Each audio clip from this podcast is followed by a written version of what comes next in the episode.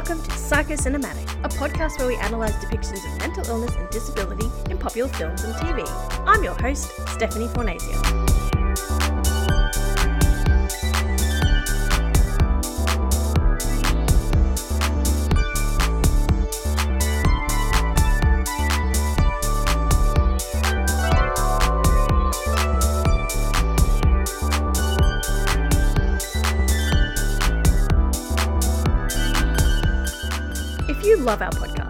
Give us some support, make sure you're following Psychocinematic Podcast on Instagram, TikTok, and Twitter. And check out our website, psychocinematicpodcast.com, for access to special bonus content, episodes, early access, stickers, and contribute to our regular fundraisers. Join our Patreon. Starting from $3.50 a month, you can be the coolest psychocinematic listener there is.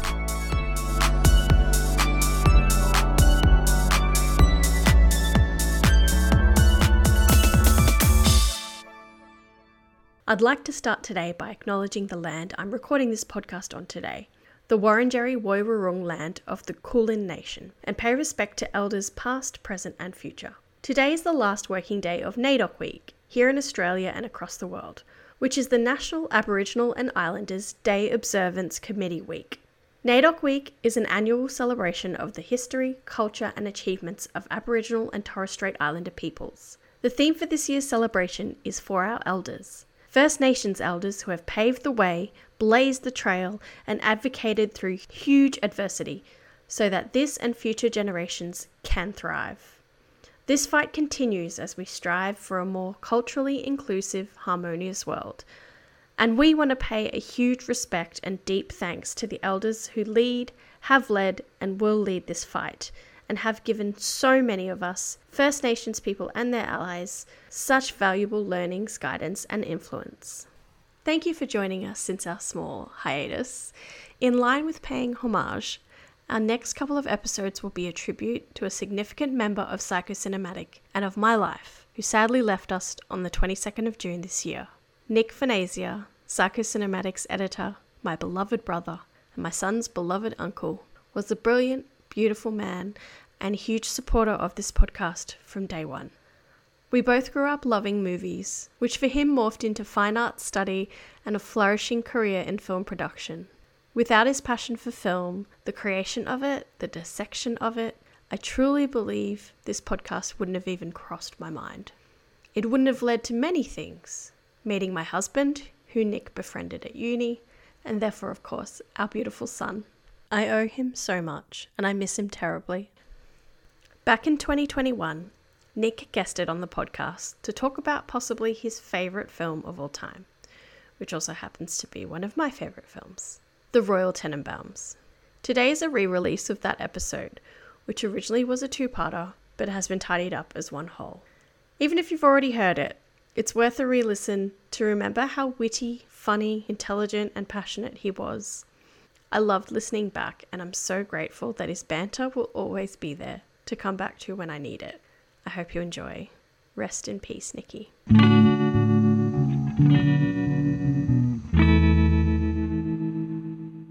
Please note that this episode contains discussions of suicide. If this episode brings up anything for you, Lifeline is available 24 7 on 131114 and Beyond Blue on 1300 224636. And today we have a brand new guest, and his name is Nic Fornasier. Hello, millions of psychocinematic listeners. Hi. So, Nic, um, Yes. people might already recognize your voice from knowing you, but uh, people might recognize your name Yeah, from being the editor of Psychocinematic, that's true. and you also happen to be my brother. Yeah, just a coincidence. So, welcome. It is an honor to be invited onto this wonderful podcast. Thank you so much. uh, do you want to tell listeners like a little bit about your background? I am a um I'm a 30 year old white Caucasian male. I hail from sunny Brisbane. I'm in the middle between Steph and Maz. Middle child syndrome. Neglected. Yep. And I'm a video editor and I work for Brisbane City Council. Shout out to Brisbane City Council. Shout out to Brizzy City Counts. And I quite like my job actually, which is weird. And you've been working with film and TV, mostly editing, for Mhm. for a very long time. Seven years? Seven years. Maybe longer. Maybe 10 years. And because we're very incestuous here at Psycho Oh, Cinematic, yeah, he went to university with Michael Watson. that's right. Yeah, I went to uni with co-host. Steph's husband, the OG co-host, yeah. original and the best. Well, firstly, is there anything you've been watching lately that you've enjoyed? I've been thinking about this because I know that you asked your guest this question, and I've been watching um, Gordon Ramsay clips on YouTube of um, Hell's Kitchen and Kitchen Nightmares, and watching Gordon Ramsay swear at people and yell at people. what are you, an idiot sandwich, etc. Yeah, yeah. And he calls people donkeys and stuff. It's so good. I used to really hate him, but um, I've come to really love him because he cares about the food. Should he be so aggressive though? No, absolutely not. No, he's a piece of shit. He treats everyone like trash.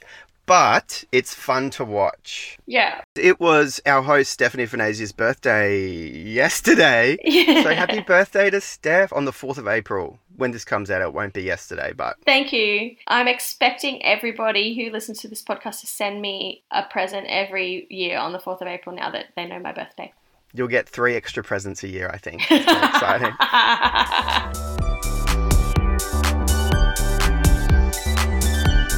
I wanted you to be a co host for a while now, and Yeah. the movie that you really wanted to do was this one. I'll say it now. It is The Royal Tenenbaums, Yeah. which came out in 2001, directed by Wes Anderson, written by Wes Anderson and Owen Wilson. Uh, why did you want to do this one? I wanted to do a film that I knew quite well, just so I could have some authority talking about it. And it's probably, I don't want to go overboard, but like maybe my favorite film of all time. It was the first film I saw when I was a kid. I think I saw it when I was like 13 or 14 or something. That um, made me realize that there was a director behind the scenes making everything we're seeing on screen. It was sort of his or her unique vision. And so it sort of changed my life, which sounds disgusting, but it really did. It really did. And um, it just really resonated with me. And then I was thinking about it, and I sort of realized there's a lot of mental health issues in a lot of the characters, which I didn't realize when I was younger. So I thought it'd be a good one to pick apart. Why did you want to do this film? I also loved it and resonated with it, and it was just the most interesting movie I'd seen, and I couldn't quite figure out why I liked it so much. Yeah. But I've always loved it and just watch it's like a comfort movie. I just watch it all the time. And then the podcast Why Are Dads, another great podcast, covered it about fatherhood and it just was like, "Oh my god, I understand why this movie's so good now." Like it's all about how a dad who was a really absent father who just got what he could out of everybody around him and trying to rebuild that relationship in, in a really different way that you usually see in movies where it's not immediately obvious. Mm. But it's one of those movies where I would say to, to friends or people I met, that's my favorite movie, and they'd be like, oh, that movie was weird. I hated it. Yeah, I got that a lot too, yeah. Yeah. And I think it's deeper than people realize it is on the surface. Yeah, I think people see sort of like the symmetrical framing and the quirky costumes and the over stylized nature of it and think it's just this sort of offbeat, weird indie comedy. But it's actually, it deals with a lot of human things, a lot of issues that we can all relate to, which I think is its power. Oh, beautifully said.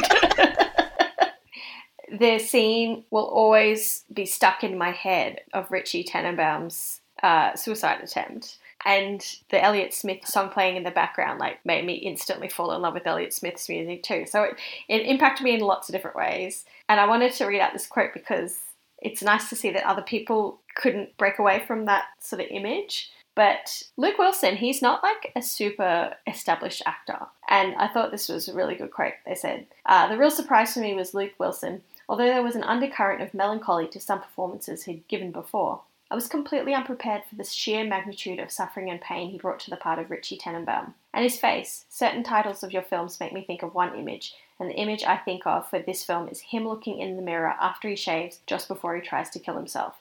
That's the Royal Tenenbaums to me, that shot. And that I agree. it's just one of those bits in cinema history that it just stays with you for so long. It's a very powerful scene, very powerful. And yeah, Luke Wilson, like he's in what Legally Blonde and this, and I think that's it. I- idi- idiocracy? But yeah, he's like, what what the fuck is he in? Yeah, like what is he doing these days? N- Not much. Yeah, I don't know. I wish the best for him. The movie centers around the Tenenbaum family. There's the matriarch Etheline, played by Anjelica Huston, a loving, intelligent, long suffering mother and archaeologist, and her husband Royal, played by Gene Hackman, a ruthless litigator who eventually is disbarred. They separate when their quote unquote genius children are quite young. The business savvy and driven Chaz, played by Ben Stiller, the quiet, shy tennis prodigy Richie, played by Luke Wilson, who is the only one Royal paid much attention to, and adopted daughter Margot, Gwyneth Paltrow, a secretive and morose chain smoking playwright. In their adult life, they're all in various states of depression and despair after various breakdowns. For example, Chaz's wife is killed in an accident. Richie breaks down on the court of one of his games after finding out his adopted sister, who he's in love with, is married to Bill Murray, who plays a neurologist, Raleigh St. Clair. And Margot is stuck in a loveless marriage. She's bawling Eli Cash, who is played by Owen Wilson, Richie's childhood friend. And Margot hasn't written a play in years, so they're, they're all having a pretty rough time. After having not heard from Royal for 10 years, he finds himself broke and kicked out of his hotel. So Royal tries to get somewhere to live and win back his ex wife, who's now engaged to Henry Sherman, played by Danny Glover. Royal pretends that he's dying of stomach cancer to try and get in with them and manages to lie himself into moving into the old house, where the kids have also recently moved back to. He then starts to win back the kids and attempt to right some wrongs, but also try and get Henry out of the picture and get back with Etheline. He starts bonding with Chaz's kids, who he hadn't met before. Eventually, he's found out and kicked out. Richie and Raleigh uncover Margot's affair with Eli amongst her extensive lovers list, which leads to Richie trying to take his life. This act brings the family together, and he and Margot confess their love but agree they cannot be together. Royal tries to repair his wrongs again and do what he can to help the family out. He grants Etheline a divorce, and she goes on to marry Henry Sherman. But unfortunately, the ceremony is thwarted by Eli driving his car into the front of the house. After a chase from Chaz, because he almost kills his sons in the process, they both realize they need help, and Royal somewhat repairs things with Chaz. It seems they've all reconnected and have their lives getting somewhat back on track. Royal dies of a heart attack a few years later, and the funeral, it is agreed, was most satisfactory. Good summary. Imagine, though, that Alec Baldwin said all that, and you have the movie. What a voice. I don't think it would be half as good without that sexy, sultry I Alec know. Baldwin draw. Love it. It's a shame that Alex got a few problems because I, I love him. Yeah, yeah, he's on the verge of being Yeah, cancelled, be but um, hopefully he pulls himself back together. Just, I was just thinking, um, you reading out that summary, it sounds like the most depressing fucking movie in the world. Like stomach cancer, depression, suicide, but it's like yeah. a, it's a joy. I, yeah. And I think that's why Wes Anderson is so good. Like, most of his movies have really shit things happen in them. Like, Mm. you know, I love the Darjeeling Limited, and then you kind of forget that halfway through the movie, a boy drowns and they have to go to his funeral. Yeah, exactly. Yeah, But when I think back on that movie, I think of it as being beautiful and yeah. There's romp on a train and like the sights of India and stuff, but it's about their dad dying and they're like their journey of bonding as brothers and they're like swapping pills and drinking weird concoctions and stuff and yeah, he just takes quite serious stuff and makes it kind of twee and whimsical, but not in a way that makes it disgusting, in a way that makes it relatable, but also uh, you, you get taken on a journey, magical journey. yeah, I think you get sucked in by this sort of I hate the word offbeat, but it's yeah, offbeat sort of Quirky.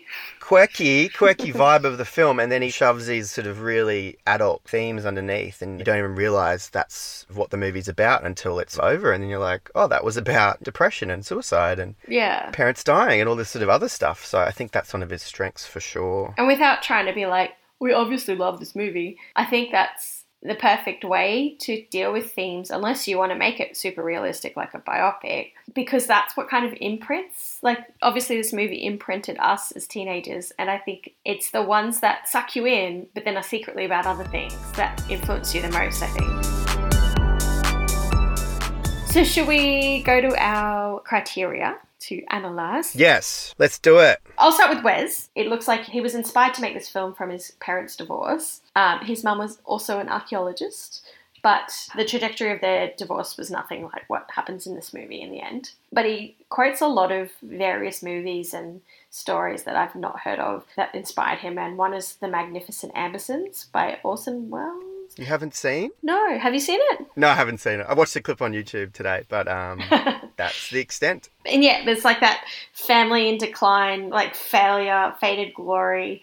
And I mean, Royal Tenenbaums, Magnificent Ambersons, it's a bit of a rip-off. It sounds Yeah, like. yeah, yeah. You can see the parallels there for sure. So yeah, I read similar that the divorce um, of his parents when he was about eight, which I think is the same age as the characters in the movie when their Oh. Parents of like you know similar that time in their lives. Um, I think Owen Wilson sort of said you should write a film about this, is what I read. I think, but then as he wrote it, the story developed and the character of Royal got further and further away from what his father was really like. But that was definitely the jumping off point. So yeah, he is a child of divorce, so he sort of went through that, and I don't see Wes Anderson's dad being as big a prick as Royal Tenenbaums. Well, you'd hope not, because I'm sure his dad's watching it going, yeah. oh, is that what you think of me? Oh, yeah, I'm a piece of shit.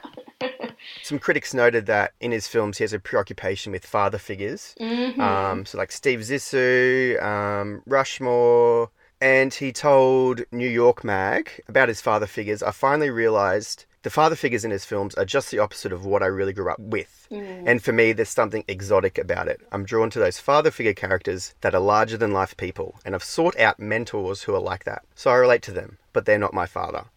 I wonder too. I don't know anything about his siblings. Like, does he have a brother or a sister?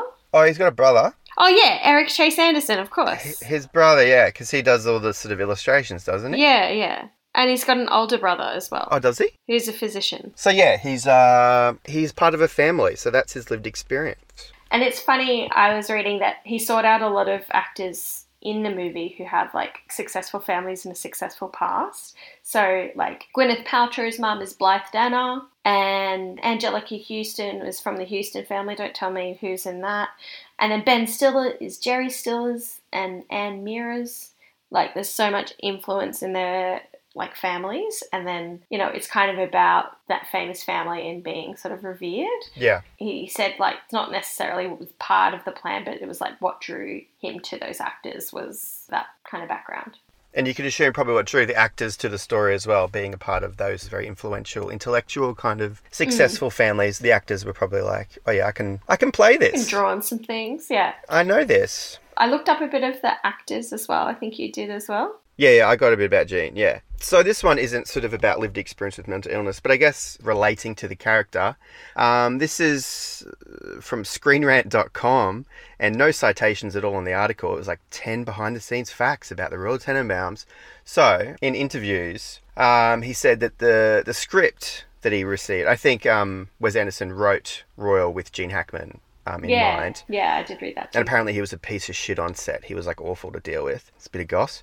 Um, the script made him realise that he'd been cold and insensitive towards his own family in the past, much like Royal Tenenbaum, and he worried that his family would be uncomfortable with him playing the character. But he asked his family if he should um, do the role, and they said he should take it. So I guess you know there are parallels between uh, Royal's behaviour and Gene Hackman having the insight to realise that oh I've been a bit of a shitty dad too, which is you know credit to Gene. You go- Maybe he learned from the script. Yeah, exactly. Maybe be less shit. And then he quit acting, so I don't know what that says. Oh, I didn't know he quit acting after that. Yeah, he done. I wonder if he'll be Me Too for some reason. Let's hope so. Gwyneth has been very public about having a diagnosis of postpartum depression, probably after the fact. Like she had it after the birth of her second baby in 2006. And the movie came out in 2001, Steph, so I know, but you know, come on. there are some risk factors that are, Yeah. you know, she might have some had some predisposition to anxiety and depression, of or maybe it was just being married to Chris Martin from Coldplay. Who knows? Yeah, But she is very public about how I had postpartum depression, but I didn't want to have medications. Although you can have medication, it's fine. But I chose alternative therapies and they worked, and I feel like I could do it without um, medication, which is not a good message. Thank you very much. Very, very rich person who Mm. can access Mhm. alternative therapies at the drop of a, a hat. yeah. Um, Didn't she say like she slept a bunch? yeah, she said like sleep. I'm like, I'm sorry, but when you're a mum, unless you have like lots of nannies, you just can't catch up on sleep. So good for you, Gwyneth. You were able to sleep. Yeah. Go Gwynny. Yeah, but like her goop, Goop. she like her credibility is kind of shit now. So Yeah, she's really fucked up her brand. Um, but yeah, Goop is uh, Goop is awful. yeah, I don't want I don't want a vagina scented candle. And I looked it up, and it cost seventy five US dollars a candle plus delivery. I would not spend that much on any candle. Yeah, let alone, well, I'm kind of interested to sort of, you know, know what, her Gwyneth's vagina vagina, smells smells, like. I'm only human. Um, and she was advocating steaming a vagina and using. I remember reading an article about colloidal silver to like fight off germs, but it turns you blue. Isn't that like kind of toxic? That- Yeah. Apparently, the, the, the particles stay in your body and then react to something, and that turns you blue. There's a guy in Dr. Phil who's blue.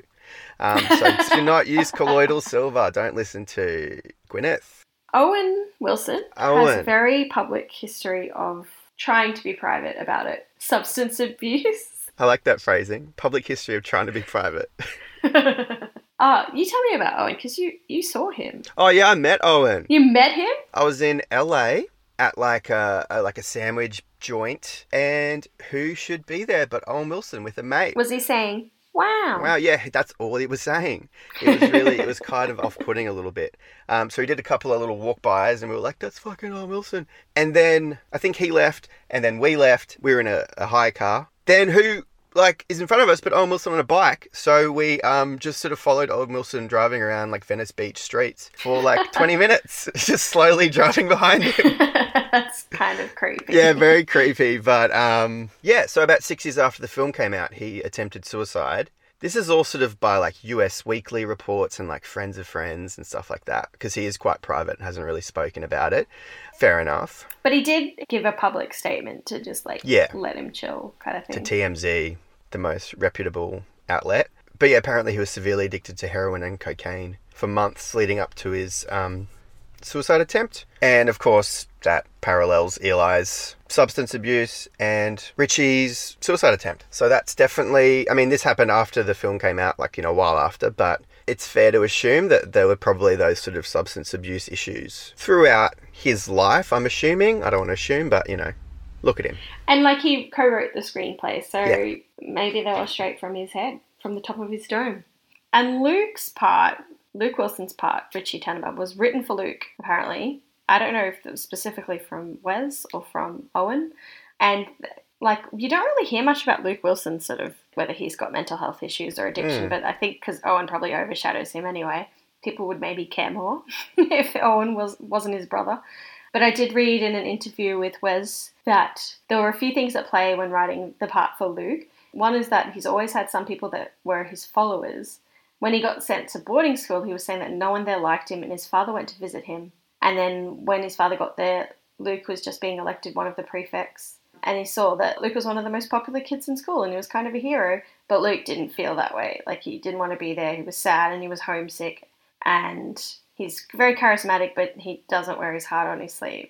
And the interviewer was like, he's like a ghost in this movie, and like a ghost in his own life. And I think maybe Luke feels that way, given that little tidbit. I don't know. Yeah, That's all I could find on him, though. but he's so good in that. Luke Wilson's so good. He needs more shit. I know. Why isn't he in? And I guess having a brother like Owen Wilson means maybe you, you have the dregs. Yeah, probably. Yeah, he overshadows everything. But I think seeing this movie was the first time I saw both of them probably on screen, and mm. like not knowing how big Owen Wilson was going to be, and I was like, Luke Wilson is like the star for sure. oh He's yeah, like more attractive. that's true. He's a better actor. He's got a much better part in the movie. He's so sympathetic. I thought he would have this like huge career, but he hasn't. So I remember thinking that too. Like Owen Wilson, not a good-looking guy. no, Luke Wilson, hello. Let's not go too deep into the DSM and just sort of talk about what we think each character sort of has because there's a lot there's a lot of characters in this fucking movie. and they've all got problems.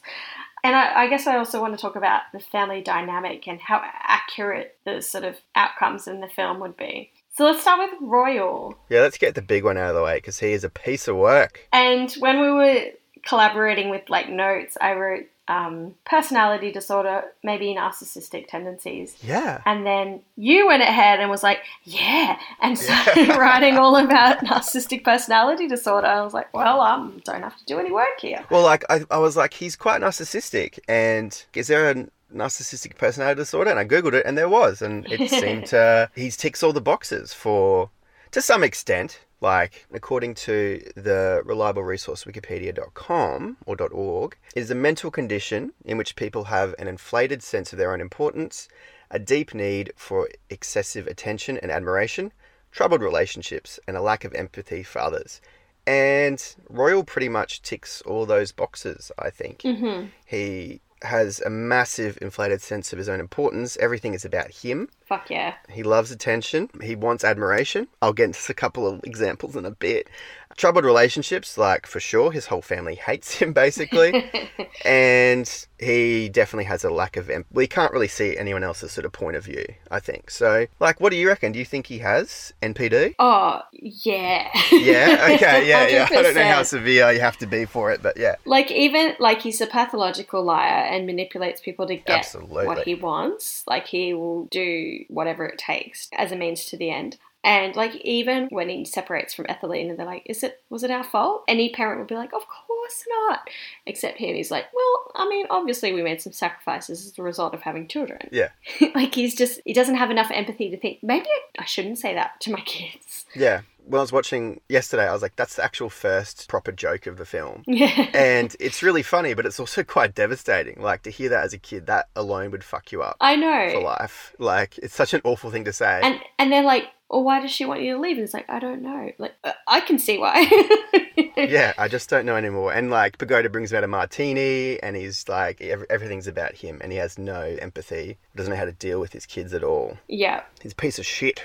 And just when you said that last thing, like it's all about him, like even when he gets found out that he doesn't have cancer, he's like, but isn't that great? I'm going to live. Yeah, Like, yeah, He can't even see the hurt that that yeah. caused everybody. He can only see it as like, hey, I'm going to be sticking around. Aren't you happy about that? Yeah, re- uh, royal to a T. Fucking classic royal. And what were some other examples? So when Pagoda informs him that Henry Sherman has proposed to Ethel, um, he says to Pagoda, "Lord knows I've had my share of infidelities, but she's still my wife, damn it, or whatever." Mm-hmm. And like he's allowed to have infidelities and cheat, but she, not having spoken to Royal for seven years and then you know effectively being broken up, Yeah. she can't have a relationship with one other man. It's all about how it affects him. Narcissistic. Exactly, and it's that sense of entitlement. Uh, I'm entitled to you, even though I actually don't really want to have anything to do with you. I just don't want you to be with that person. Yeah, exactly. It's not almost about love. It's just sort of about a bit of power, a bit of ownership. Exactly. and feeling good about himself, like status sort of thing. Oh yeah,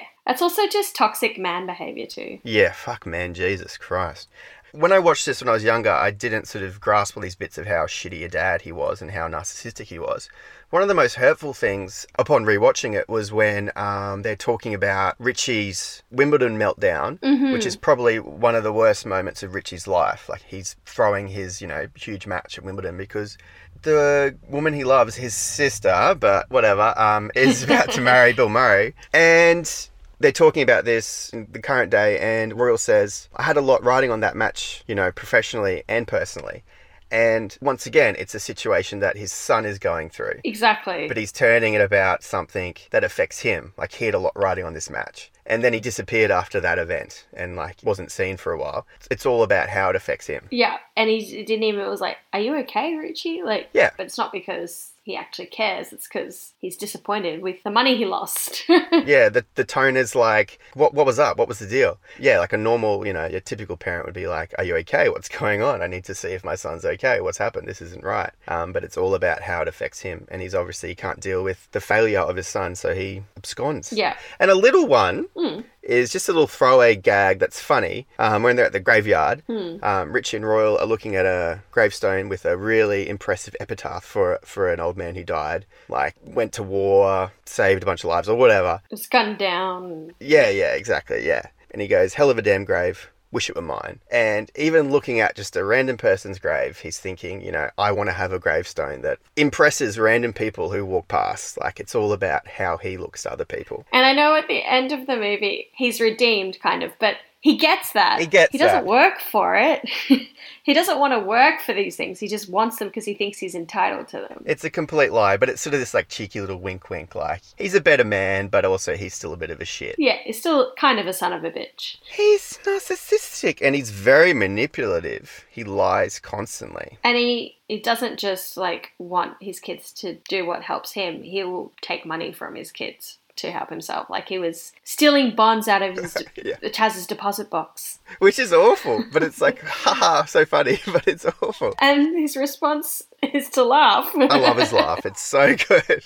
It's perfect acting. It's perfect. I'm glad he took the role because I can't imagine anyone else doing it. No, he does such a good job. I think at first it's about just having a place to stay. It's not really about the kids loving him. No, I don't think initially he had anything to do with that. And like gradually he comes to realize that he actually really values the love of his children. But it's um at the start it's just sort of more about just saving his skin a bit. Um, and so he manipulates everyone around him, which is terrible. And on that note, too, because we're talking about accuracy, with narcissistic personality disorder, it's usually pretty difficult to shift. Like, they're so ingrained, those tendencies, those, those characteristics.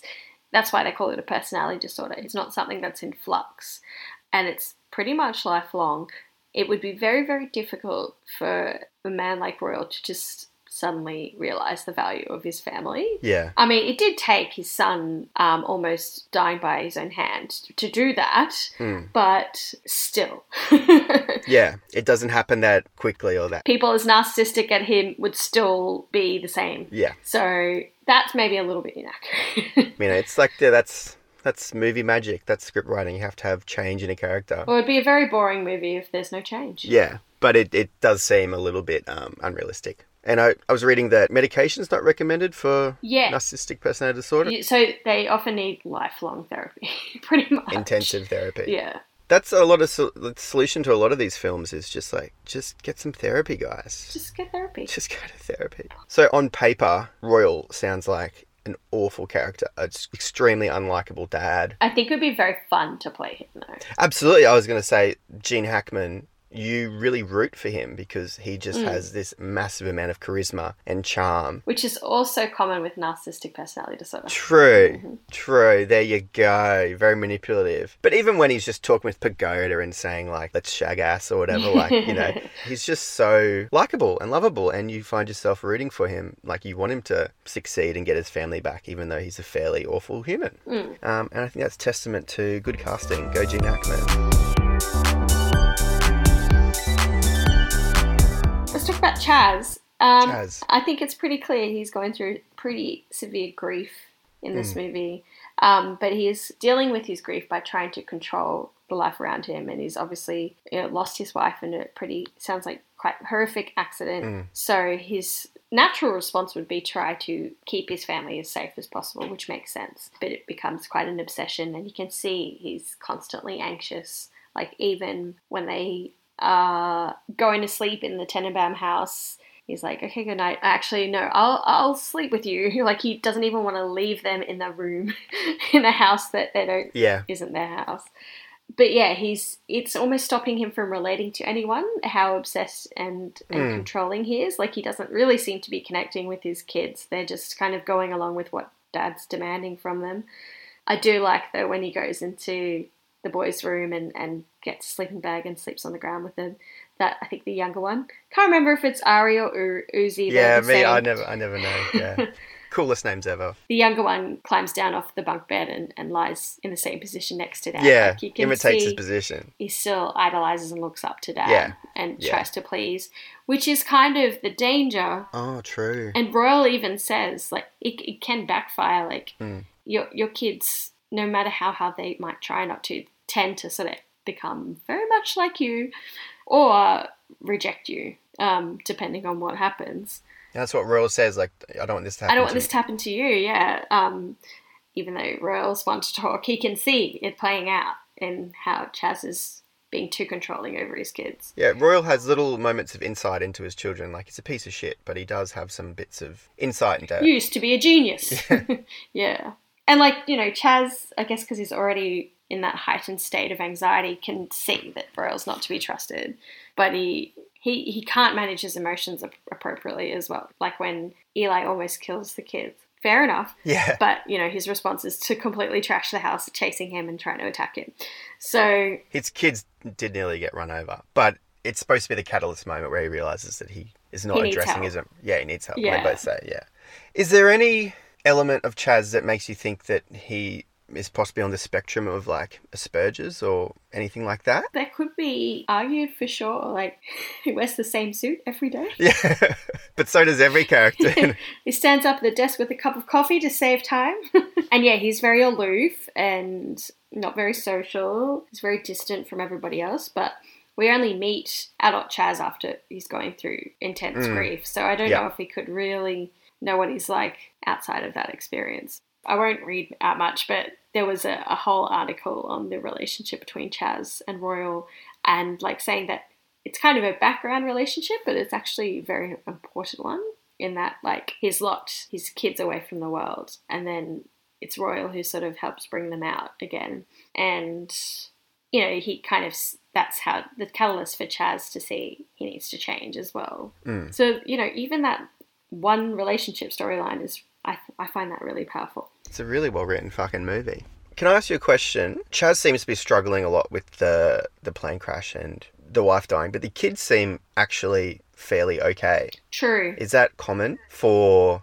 I mean, of course, adults and kids um, process things differently, but in your experience, is that sort of a common thing? Like the parents freak out a bit and overanalyze stuff, and the kids are obviously they have problems, but they seem still quite well adjusted, sort of cute, sweet little kids. I don't I don't know if they're the most well adjusted because they do seem kind of aloof like their dad is at times. Yeah, But yeah, that can be quite common. Like kids are actually extremely resilient and in the face of like a disaster, they will react as a kid would react, but like their processing might be different from us as adults. As in it, it takes a long time to process that it kind Yeah. of having the buffer of support around them and the same routine every day can also just help with that processing that grief and trauma. And I'm always really impressed and surprised by kids who have gone through real awful shit and they just carry on. That's a long answer to your question. I no, beautiful answer, beautiful. Margot is very depressed. I think we can all say Ain't she? and she experiences very textbook, you know, isolating herself from the world. As uh, Etheline says, sitting in the bathroom all day watching TV, soaking in the tub. Soaking in the tub. I love the way she says tub. So cute. you know, you can tell there's the dark makeup and deadpan monotone voice. She's obviously very depressed. Raleigh comes in and says you have to eat something. You know, she says no. I'm fine, thank you. Yeah. And even just the way, like, when he's coming in and she's trying to hide her smoking, it's like a whole routine that you can tell she does Mm. all the time. Like, Yeah, she's done for 20 life. years, yeah. And it's like bullshit, like he'd be able to smell the cigarette smoke even from like the closed door. But he didn't know. Yeah, he's a oblivious little idiot. Like, like I feel like she's probably the most caricature uh, depiction of a depressed person. Like, Yeah. I always thought when I when I watched the movie the first time, I thought, oh, why is she so sad? She's so stupid. But then when you do hear about like her backstory a little bit, being adopted and trying to find her biological parents, which is like a weird situation, Yeah, getting her finger uh, chopped off. getting her finger chopped off. I still find it funny. It's really funny. she just her face is just like oh and then you know she's had lots of marriages and dalliances with dudes and she's obviously not happy in her marriage she probably get a sense. She gets a sense that Richie is in love with her. She probably has feelings for him. It's complicated. yeah i probably feel sad too Yeah, and she also kind of has that weird double-edged sword of where she seems like she's she talks like she has this sense of superiority like she really belittles eli she does. like sending his clippings to Etheline and wanting to be part of the family. but that is weird as fuck. It is weird, but she loves to put him down, be like, "You're not a genius." But also, like her self-esteem is pretty low. She, she's having writer's block or whatever, and doesn't believe she used to be a genius. And like when I was just looking over these notes before, I was like, she probably would qualify for borderline personality disorder or Really? some sort of personality disorder because of where she's come from with her background. Yeah, She's been abandoned by a birth family. yeah. She's very aloof. Her repeated like relationships with people, Mm. and it's almost like feeling empty is often a symptom of borderline, Mm-hmm. and using relationships or sex to feel Fulfill. Yeah, yeah. fulfilled. Also, trying to develop attachments with people and and it being very intense and then fleeting. Yeah. Didn't even think of that. and just like her secretive nature like she's sh- she's almost quite manipulative herself and not wanting. Yeah, I was going to say she is um, a little bit manipulative, um, like Royal in, in a way. She is a bit of a lie. She's on the phone to Eli all the time. You see her sort of sneaking away Mhm. um, on the phone. She sort of strings uh, Raleigh along while she's sort of cheating on him. So, yeah, she's quite manipulative, really. Yeah. And she'll just like with the evidence right there, like you dropped some cigarettes. They're they're, they're not they're mine. not mine. Yeah. I never understood that scene as a kid. I was like, where did they come from? I was so dumb. but clearly they fell out of her fucking pocket. you believed her. I believed her. She was so convincing. oh, if you dated Borderline. Margot, she would have She would have chewed me up pulled the wool spat me out. She bloody would have. Speaking of the smoking, Yeah, I was curious about the smoking and why she hides it. Why do you think? well, look, I was doing some research and I came upon this 145 page thesis called, which I did not read. I read about this paragraph I'm about to read out. This doesn't really talk about why she smokes, but it's it's interesting. Um, it says the cigarette has long been thought of as a symbol of the phallus in media representations. Margot's owning of the phallus at the age of 12 could portray her as the owner of her own identity, that she won't allow others to decide her fate. And then it goes on to sort of negate that a little bit. But that's probably actually a little bit true. Like, I feel like it's a sign Yeah. of you know, rebelliousness, um, having her own thing, private from other people. That's sort of her personality. Yeah, Um, Yeah, I don't think that. Wes Anderson was writing her smoking a cigarette as her sort of smoking a penis. So I don't. as as you said, you never know. there's nothing that's accidental with Wes Anderson movies. That's true. That's true. and she does like to have some sex. So maybe maybe that was exactly what he meant. Maybe. Um, I just like saying phallus. It's a funny word to say. It kind of makes sense that you know, it's something that's so not accepted, and she does it so young and just secretive the whole time. It's like something that she owns that no one else can take away from. It's a little vic- a little bit of ownership that she has over something. Richie, like when I was just thinking about it, um, this popped into my head that he is. If there is a main character, it's probably Richie. I mean, it's an ensemble piece. And then I read an interview with Wes where he says he's the the heart of the film, like the emotional center of the film, and I think that comes across. Like even in the um, the title scene where you see them all in the mirror getting ready for the day, he's the last one, and then he takes a photo, and then the music stops. It's like it's my it's my movie. And weirdly, this is a bit of a tangent, but when uh, Luke Wilson heard Wes say that Richie was the heart of the film, Luke was a bit confused because he didn't think he had that big of a role in the movie. Mm. I think he sort of thought it was more sort of split quite evenly. But Maybe he just read the lines and thought, I don't have that many lines. yeah, what is this shit? Not realizing that you don't say much, but you convey a lot. yeah, he does convey a lot with his shaggy hair. So he's obviously he is depression. He's depressed. hmm Um, he even says that in a letter that he writes to Eli. Like he hasn't been out of his room in four days. Never Um, felt so lonely. so in my in my life. and I think I'm in love with Margot. And he's, you know, it's a metaphor. He's like on a cruise liner, floating aimlessly, through, Mhm. like you know, around the world, adrift. You might Mhm. say he's adrift, um, metaphorically and physically. You know what? I might say that if anything is on the nose in this film, that might be considered on the nose, just a little bit. What the metaphor of him floating through the ocean, Being adrift, yeah. being adrift. Yeah, yeah, yeah, yeah. Not as on the nose as the fucking luggage in Darjeeling. Like actual baggage. It's emotional baggage. that they just can't leave behind. Oh my god. Yeah, they can't. And at the end, they throw it away for hop on the train. I didn't Oh actually realize that until I read a um, review of it, which said that was. I didn't realize that until you just said it. Well, I didn't come up with it, so I can't take the credit. But it's when you think about it, it's like, oh yeah, quite obvious.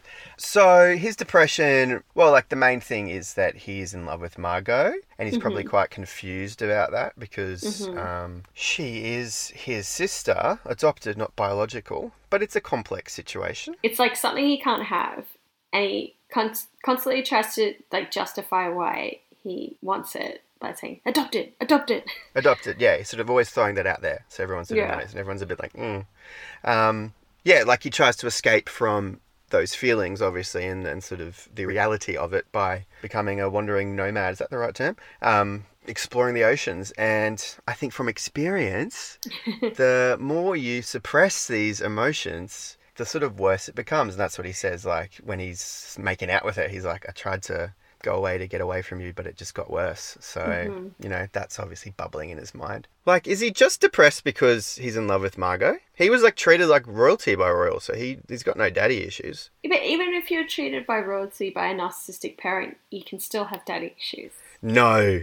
Yes, Yeah. you can. Mr. Golden Child, Nicholas Fornasier.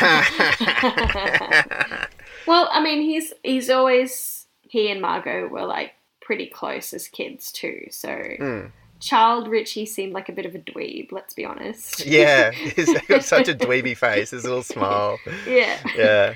And knowing like he seems quite quiet and uh, and sort of inhibited Reserved. Yeah. as an adult. So she may maybe brought out some of that in you know his personality out into him.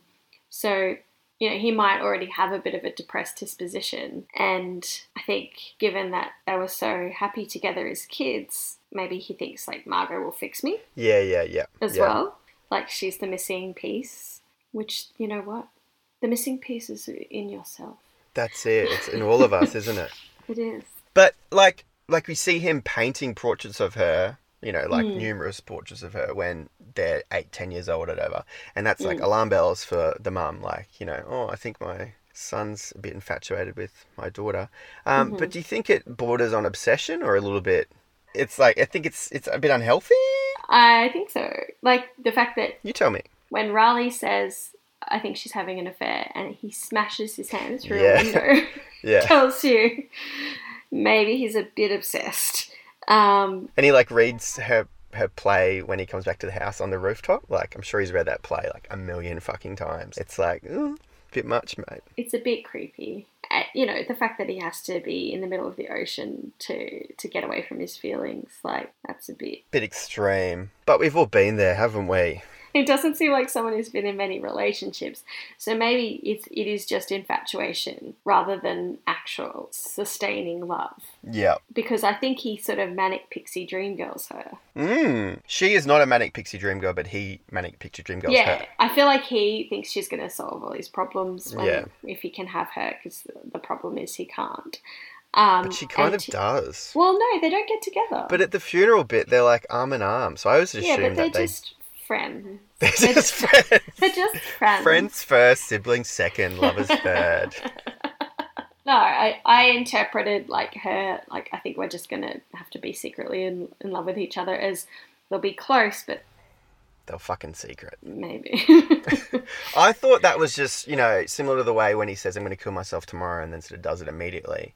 She's, it's something that she says, but then the reality of the situation gets in the way and they sort of. I just always saw them standing next to each other, sort of quite close and intimate at the funeral scene, just sort of showing that, you know, they kind of did hook up, but maybe. No, I don't think. it doesn't even matter, really, does it? It's sort of not really important. Yeah. no, I guess not. Like I think he probably puts her on a pedestal, but when he finds out she's got, you know, quite a colourful past, Mm. as you are led to believe in the film, he can't handle it and then wants to end his life. Like he, she's not the, The perfect pure. person that he flame. thought she was. Yeah.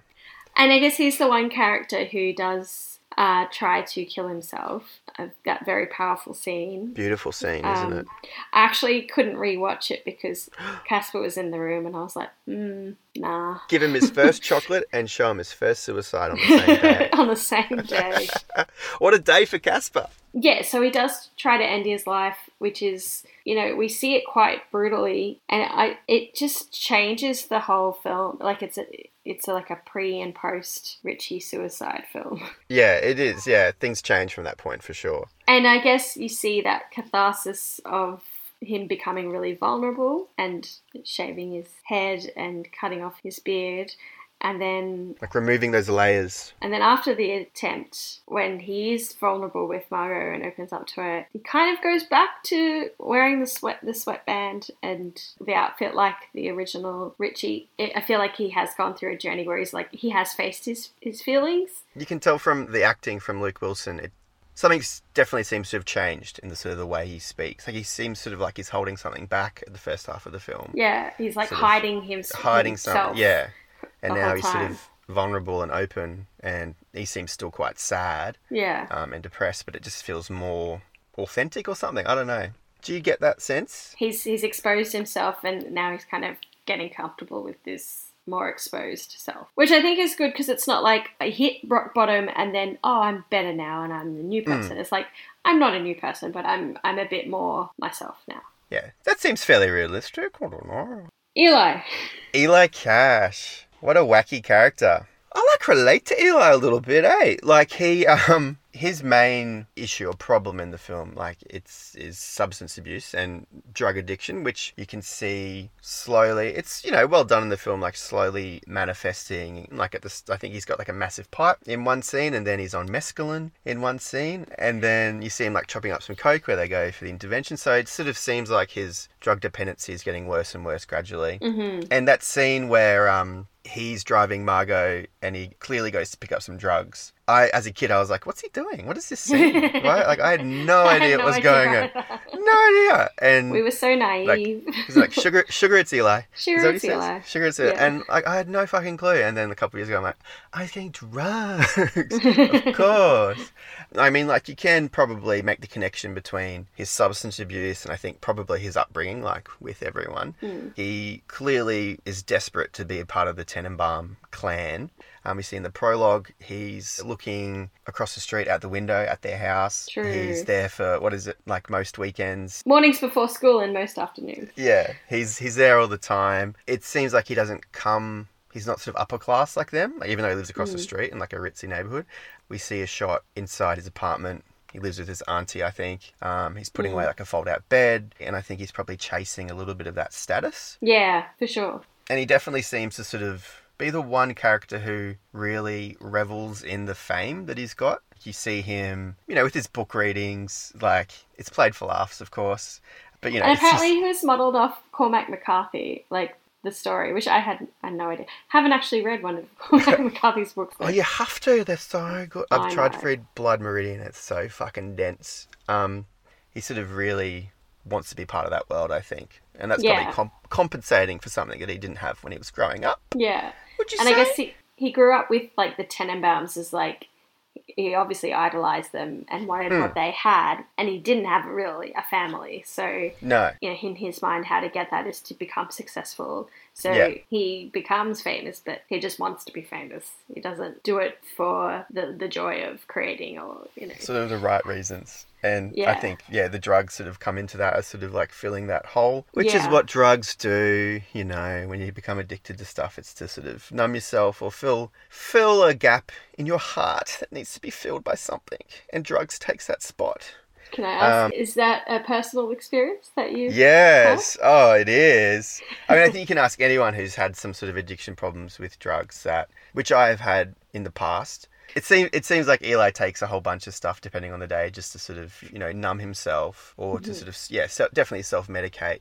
Why do you think he takes drugs? I honestly think that he doesn't deal with fame and success, and he's trying to be so desperately be this person that he sees in the Tenenbaums, and it's probably a way of coping with that. Like he, he wants approval from a family he wants figure. validation. Yeah. He wants validation, Mm. um, and that can be quite a lonely feeling of inadequacy. So all of those things would be like a perfect storm for using a substance to to either numb some of those feelings or Yeah.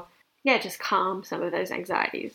Fill a hole, like you said. Yeah, fill a hole, whatever the hole is. And it's no good. It does not lead to anything good. And I remember watching it when I was a kid. I didn't quite grasp that he was addicted to drugs as a kid, obviously, because I was a bit too young for that. Sam, I just thought he was a, a funny, I quirky thought a bit of a weirdo, just a bit of a wacko. Like, what's he doing on that interview? Like going And I thought wildcat and stuff. mescaline was lettuce that you bought at Woolworths. Yes, me too. I, I thought it was because Richie is drinking like Bloody Marys. I thought it was something to do with Bloody Marys or something like. So did I. Yay!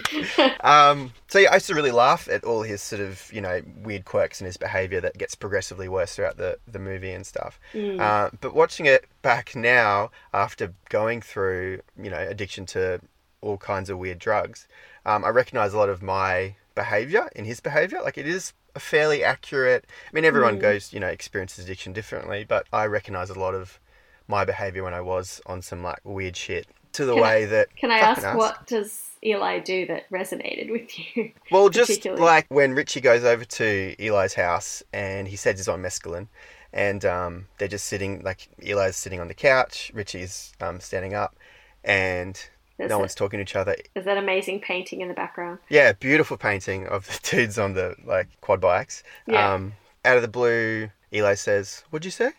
And Richie says, "I didn't say anything." And I've done that before. Like I've thought someone had said something to me because I was on some weird stuff, and Mm. it's really sad. It's like one of the saddest things to do because the person you say that to is like, "You're not right. Like something is wrong." And Mm. um, I just recognized past behavior in what Eli was going through, and um, yeah, Mm. not as funny anymore, but still funny. you know, I, that makes me think that either Owen Wilson or Wes had been around people who had taken drugs because that is a quite. It seems like a realistic, accurate depiction of someone who's on some weird psychedelics where they, you know, have auditory hallucinations and stuff. and in a very subtle way too. Like just Mm. like watching it as a kid, we were just like, he's so funny and weird. Yeah, he's so like weird. you know, Well, it's not like Requiem for a Dream or anything. So he's saying, no. You know, we wouldn't necessarily recognize that in someone unless we knew that's what happens when someone's coked out or whatever. yeah, Do you feel that people didn't know that that's what was happening, or uh, they were just like worried about something else that was going on, or do you think people? Oh, knew? my personal experience. yeah, Um, I think by the time I started um, randomly, it didn't. It's only happened a handful of times. So it wasn't like every conversation I had. By the time I started um, asking people if they had said something when they clearly hadn't, I, the people around me realized that yeah, this wasn't normal behavior. Something something else was going on. and did they? Do you think they thought it was drugs, or do you think? Yeah, I think you know because my behavior had got more erratic. Like uh, Eli seems quite good at first of hiding his drug Mm. drug use until possibly he says that thing to Richie. I got worse and worse at hiding it. It seems like he does too. Yeah, exactly. Because Mm. you think, you know, you think you're controlling it and you think the past behavior that got you through it and got you by, the lies that seem to work, you think you can continue doing it and repeat the same behavior, but people cotton onto it over time. But you become a pretty pretty good actor for a bit, but then it just becomes too obvious that you're not the person you used to be. Do you think that you're sort of passing, but then you don't realize that you're not? Yeah, yeah. You think that you're fooling everyone. You think you're just. You almost believe them. I don't know. It's just a Mm. really weird mind mindset. But yeah, because it sort of worked in the past, or people have sort of given you the benefit of the doubt, you think that you can get away with it. The more Mm. fucked up you are. But yeah, so you believe that you're coming across completely sober and fine, and this is just how I am. But really, you're not. You don't look good. Yeah. Mm. I guess it, it kind of culminates for him in driving his car Yeah, into a wedding. Yeah, well, he's obviously taken some whatever the fuck it is um, before this massive social event, which is what I like. I had social anxiety, well, I still do, but like I would take drugs to sort of cope with those situations, and it seems like for Eli, it's gotten to that point where he just Mm. needs it all the time, and he is like, "Here I come," and yeah, he's obviously reached the sort of climax of his drug use, and he Mm. does something so deplorable that Mm. it causes him to realize that he's hit rock bottom and needs to change. Hate that term. Hitting rock bottom. I fucking hate rock bottom, but it's so true. You have to do that. And did, you, did that resonate with you without getting too personal? Because I am your sister. Oh. I, I never had i mean like i did some stupid stuff there were probably a lot of moments where i should have realized that um, i needed to change but it was more a, it, mine was more a slow realization that with the help of like family and friends and stuff that my drug abuse was um, off the charts crazy it wasn't sort of a one isolated incident And it just sort of, you know, we've spoken a lot about a very small character in the movie, and even he has a very complex, deep trajectory. Like, yeah obviously, it's pr- quite clear that we really like this movie, but it's just a fucking good movie.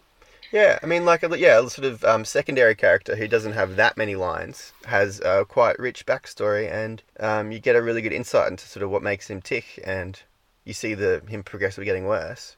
Yeah. It does it does it better than a lot of you know Hallmark addiction movies does. Like it's sort of That's not hard. though. yeah, yeah, true. But like a movie that's dedicated to one character, like this movie does better with just a little side character. It's well written. So it's very true. Can I talk about his the intervention bit? Oh yeah, yeah, yeah, yeah, yeah, yeah. Another aspect of Eli's substance abuse that I thought was quite realistic was him sort of lying um, and manipulating the situation to get out of trouble. Like Mm. during the intervention scene where Richie and Royal and Pagoda go to um, confront him and say, You have a problem, we need to sort of, you know, get you some help. Eli does all the right things. He says, I realize I have a problem now. I always wanted to be a Tenenbaum, which is kind of manipulative, probably true as well. He says, I'm just going to get, go get my things. And Pagoda points to him and he's like bolting out the door to get a cab.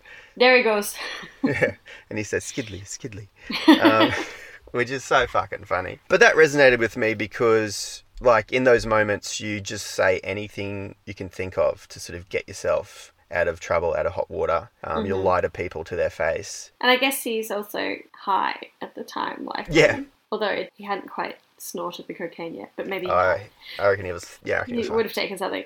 So you know he's not in a rational headspace to go. Fuck yeah, you're right. Good to know that that resonates with you, and that you fucking lied to me a lot. You can't. yeah, yeah, yeah. Well, it's a lying piece of shit. But like, I don't want to. You know, it's not. You're not yourself. Like, it's not you. Mm. Do you know what I mean? Like, it's. I mean, it is you, of course, but your brain is. It's getting something that it doesn't get normally, and that Mm. you really want. It's getting. You feel calm and you feel at peace, and never just. You just want peace. You know what I mean? So. And you just want that feeling all the Yeah. time. Mm. And that's what's so fucked up about highly addictive drugs is that you just got to take more and more, and then you just it ruins your life. But I think it stems from inadequacy issues. Bam. Do you want to talk about the matriarch of the family, Ethel? The matriarch, Ethel. Yeah, she just seems to be like the, the stable, loving, but not like over the top mum who just works really hard and, and does everything for her kids. You know, she was constantly somewhat tied to this asshole, and you can't really fault her apart from. I think like sometimes she seems a bit cold and not very warm at times. Hmm. She could maybe like a man might say, "Oh, you could loosen up a bit, love." I But would never say that. but if you're still married to someone like Royal, like I would probably feel that way all the time. Yeah, And like Royal even says, you always put them first, didn't you? And she's like, yeah, but maybe I didn't do such a good job. Like she she doesn't pride herself on being a good mum. She just does it. she's very selfless, isn't she? Yeah. And then you know Royal finally lets her go, and she gets something she wants that she she's never really considered any other people in her life until Hen- Henry Sherman. So Mm. it's it's nice seeing someone who there wasn't even much time for her to be sad or, or anything. She was just getting on with it. Yeah, So she's probably the most adjusted person in the movie. she's an absolute saint. Like even the scene in the hospital after um, Richie uh, attempts suicide, like she's just filling out the form. She's just doing that mum thing where she's just Yeah. no time to be for you know sadness or grief, but she's just you know doing what she needs to do for her kids. Yeah, I, I I just realized I love that line too when Margot's like she's been smoking for 22 years, and then Etheline's just like, well, I think you should quit. Yeah. But you know what? She does. Margot quits. Like she obviously has Yeah. a really close relationship with her kids, yeah, but it's not a Hollywood close relationship with her kids. It's got nuance. yeah, yeah. It feels right for the whole um, Roy Tenenbaum's world. Let's finish this very long section with Raleigh St. Clair Yeah, because, of course, I have to because he's he's your boy. basically a psychologist. He's on the Um, list for you, isn't he? Yeah, he's modelled off Oliver Sacks. It's kind of funny because he seems like a very stoic, you know, he's probably a bit depressed too. But I think Oliver Sacks was very whimsical. Oliver Sacks had such a, he was such a beloved doctor and did so much. And he just was genuinely fascinated by people. I loved, loved, loved the scenes um, of Bill Murray and Dudley always. And whenever I do a cognitive assessment with the kid, pretty much every time I think, make yours like mine, which you don't actually say in an assessment because it's all very prescriptive. Yeah, Where's that red one going to go? Ugh. You don't say that. I wish you could. and you also aren't allowed to be like, that's so interesting. like, How bizarre. you have to be very neutral, um, otherwise, it's not really standardized. What a weird setup. Like he just it just feels like that kid's been like on loan from the parents. Like he just he just has him. But I think that's a very American thing. Like, Mm. you know, in the US, psychiatrists and psychologists would just have chimpanzees live with them and stuff like that, you know, to do tests on. And like the wolf girl would just be taken in by a psychologist family. Mm. You know, it's not really something you do these days. No. But gosh, I, I really want to say how, how interesting, how bizarre every time I do an assessment, but I'm not allowed to. I just want to like give a little summary of all of my millions of thoughts about the family dynamic in this movie and how it kind of relates to trauma. Because in the household, Etheline has that unconditional love Royal is a narcissistic, absent father. I think Richie was like the golden child where he was given the praise and adulation from dad, but dad still took advantage of his skills. Hmm. Margot was very misunderstood, probably the most disconnected from Royal because, like, there was nothing he really could get out of her. And he just made fun of her achievements. Like, it's just a bunch of kids in animal Yeah. costumes. Yeah, awful, awful comment. And then Chas, he just totally stole from and took advantage of his skills. But even though he was such an awful parent, they still want approval because as a child, you're still primed to want your Mm. parent to love you. Yeah, And like even Richie, when Royal leaves after he throws that match, he's like, I understood. I know you're not very good with disappointment. So like Richie's kind of in the role of the parent for Mm. Royal. Like yeah. I know that that's bad for you, so I will I will understand that. Like he blames himself. And it's interesting that the only person who exposes Royal, who's able to expose Royal as not having cancer, is the only non-Tenenbaum in the film, which is Mm. Henry Sherman. yeah, And I think that's because even though the kids distrust him and don't really are very wary of him, they still kind of almost don't want to believe that he would be that awful because they still want his approval and love. But I think there's lots of metaphors of healing, like Mordecai. Mordecai. Richie releases Mordecai when when um, Royal leaves the family, and then Mordecai comes back. And then Richie says, "Oh, he's got more white feathers on him." Uh, sometimes if a person has a traumatic experience, their hair grows white. So I think you know Mordecai's like the symbol of family and fatherhood yeah, and harmony and coming back from a traumatic experience. So Mhm. like Royal sure. Mhm. reestablishing himself in the family is like they're able to kind of heal and not completely heal, Changed a little bit. yeah, just be back on their trajectory of Hmm. getting on with life. Like Margot starts writing plays again, even though it's not particularly great. Richie starts coaching tennis. Yeah, Chas starts spending time with his dad. Eli goes into rehab. And I Hmm. guess in the beginning of the film, they're all very separate and away from each other. And then the, at the end of the film, they're all together. And even if they're doing different things, but they're sort of around each other. But it's funny, apparently, the bird used for Mordecai was caught by a citizen of New Jersey when they were filming. Held And hostage. It was held hostage and demanded a price for its return. And they were like, fuck you. yeah. we'll just get another one.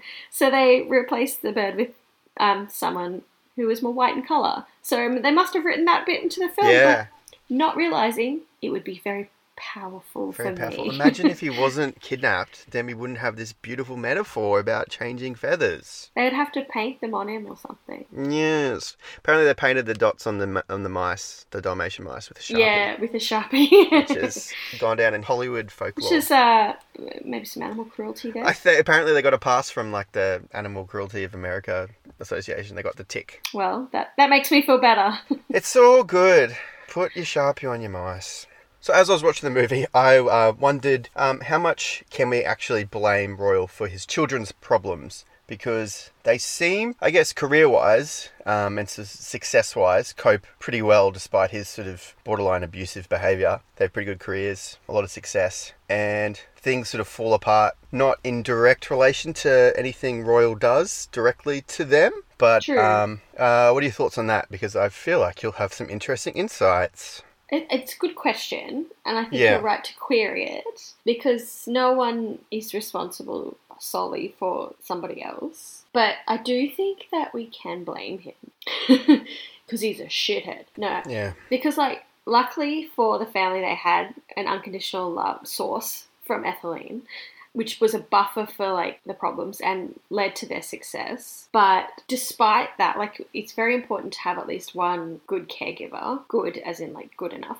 But also, research has shown over and over and over again that being abandoned by a parent or having a narcissistic parent like like Royal Mm. can create quite lasting impacts on a child's worldview and their self-esteem and their social emotional development, resilience. It's definitely not the sole cause of what's gone on in their lives, but definitely a huge one. It doesn't mean they can't overcome those problems, but um, even though it's not directly responsible for, say, Richie having a bad match, Yeah. if he wasn't abandoned by dad, he may not be like needing his sister to fill a hole. The hole Yeah. may not have been there. Do you know what I mean? or think the solution is to throw a match and have a big meltdown in front of the whole world. Like he'd Yeah. he'd, co- he'd cope with it in a different way. And like all the kids are sort of in that arrested development. Arrested Development. Arrested yes. Development. Yes. so they all haven't really got coping skills. You know, Ethel probably tried her best, but then they, they only had it all falling on her shoulders. And also, she wears the same outfits as well all through the film. So Yeah.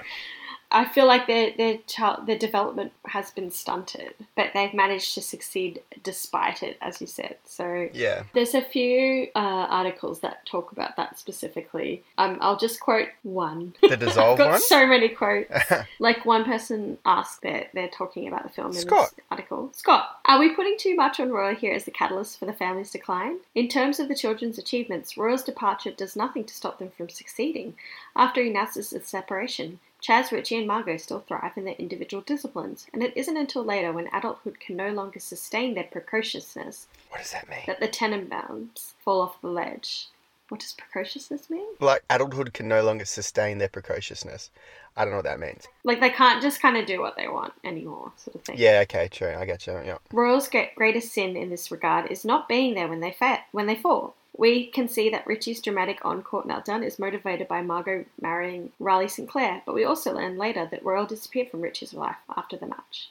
I'd say their failures are all but inevitable. How often do accomplished children in the media spotlight segue into success as adults too? But Royal left them that much more emotionally ill-equipped to deal with the aftermath. Beautiful sentiments from Scott. that's so fucking true. Yeah. Yeah. Yeah. Yeah. Yeah. They don't have resilience. I was just playing devil's advocate with the question. I wasn't saying that's what I think. I was just putting it out there for some discussion. And luckily for you, I already thought about the answer before you even asked it. I didn't even Yeah. know you were going to ask it. Oh, we must be Wink, fucking related or something.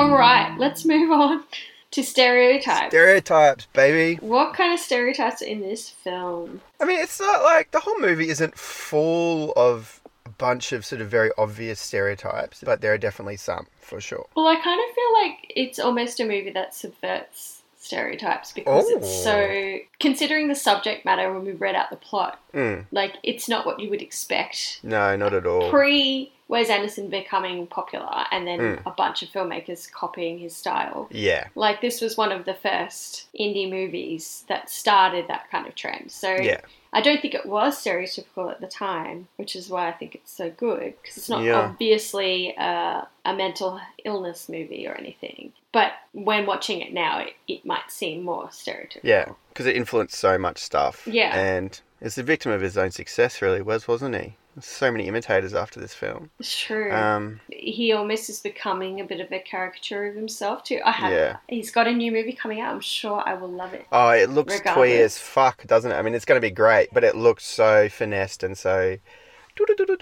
You so know, it's like he can't he can't impress us like we, because so many people have copied his style it's like yeah, oh no instead of being like oh it's still great you know? Yeah, he's just sort of going in deeper and deeper into it. That's why I think Royal Tenenbaums is the perfect Wes film because it's got a bit of that early realism and a bit of this sort of dollhouse symmetrical aesthetic, but it's sort of a Mm. nice midpoint. It's still a bit realistic and raw, but also Yeah. very um, composed and stylistic. That's not stereotypes at all. but it doesn't take itself too seriously but it also has seriousness behind it yeah, yeah. So Margot, yeah she's definitely got that beautiful sad girl trope where like you know you have to crack into her and she's yeah, She's sort of that mysterious, depressed girl, which we kind of talked about a bit in Virgin Suicides, Mm. but she's less attractive to me. like, I mean, I'm straight, but are you sure? I didn't want to be her. Yeah, Probably because she smoked and I thought smoking was gross, but yeah. it makes smoking look so enticing to me. Yeah. Like the little like you know exotic packs and when she pulls up the brick and she they're in a little plastic bag and she's lights two for her and Richie. It just looks so fucking delicious, even though they're quite disgusting. She does everything with such purpose and like Mm. elegance, but not too much energy. Like, Yeah. just enough energy. Yeah, and it's that stereotype like the sad tragic girl who knows more than ever. Like she sort of has some sort of insider knowledge that. She's wise beyond her years. Yeah, she has a sort of clue that no one else has. Like maybe that's sort of how she feels about herself in relation to the world, but it's that bullshit stereotype a little bit. Mm. I feel like there's a lot of adolescent, like teenage movies with that kind of character in it. And they're always like actually a messed up Yeah. girl. Because I guess that's how you feel when you're growing up. Like you know, you have the secrets of the world. No one gets you, and you know all the Yeah. all the answers, kind of thing. No one understands me. I'm Yeah. a teenage girl. But yeah, she. I don't really have anything to back this up, but she seems like I think Wes Anderson's very influenced by the French New Wave cinema. Um, Oh, yeah. She seems like one of those sexy, sad. well, I do have. Can I finish my fucking sentence? Yes. Um, she, that's right. Um, yeah, she just seems like one of those, you know, French New Wave sad characters smoking a cigarette. No smiling, very serious, very sad, and very like simply dressed with aloof. very dark makeup. Yeah, from the couple of French New Wave films I've seen. Well, I read that she Yeah. was kind of modelled off Nico. There you go. So- a French New Wave actress. Yes, and singer. Was she French? Was Nico French? was she French or was she German? Oh, I thought she was German actually. Yeah, because she was a Nazi. Was she? She is. She's a Nazi. I didn't know she was a Nazi. What was Lou Reed doing hanging around with a Nazi? Yeah, she's German. She's German. I mean, it's that European vibe, that sort of fatalistic, femme fatale kind of femme fatale. Yeah, that kind of thing. Yeah, exactly. A song sung by Nico. There you go. God, this is just coming. Yep. I do think though, like Margaret isn't a manic pixie dream girl because we do know about her past, and she doesn't end up saving the man. Um, and she's not an annoying. She doesn't rabbit on, and she's not full of energy, and she doesn't like the Smiths. she's not like listen to this song; it's going to change your life. Yeah, yeah, yeah, yeah, yeah, yeah. But what do you think?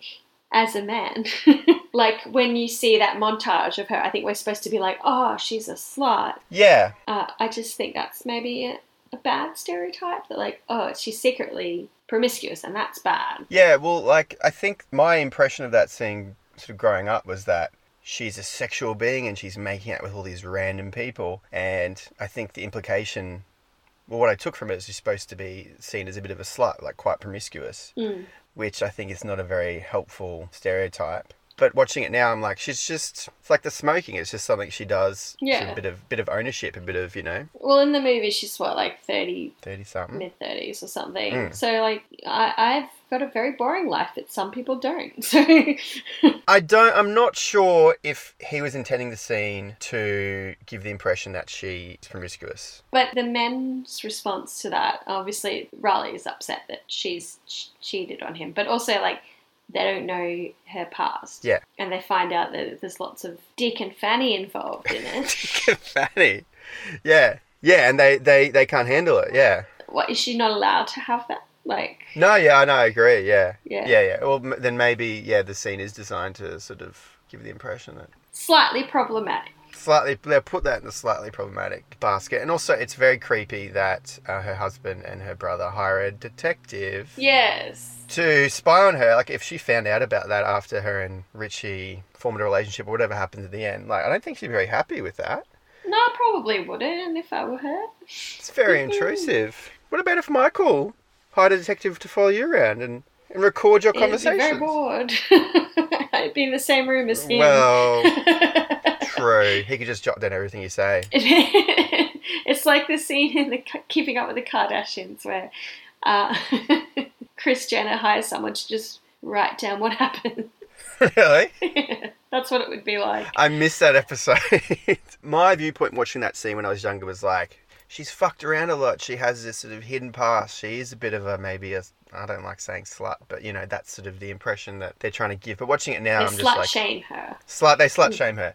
But watching it now, I'm like, well, she's just had a very you know colourful, exciting life Mm. and some good sexual experiences, and the characters don't like it or you know react negatively to it. But I'm all for it. Go for it. And I wonder, you know, like they show her marrying the Jamaican Yeah. And then she's making out with someone of some unknown tribal culture. And I think we're supposed to think, oh, like Yeah, true. she she has all types, which is kind of racist to be like portraying it that way. Like I, that's I, we're supposed to be like shocked. I think. yeah.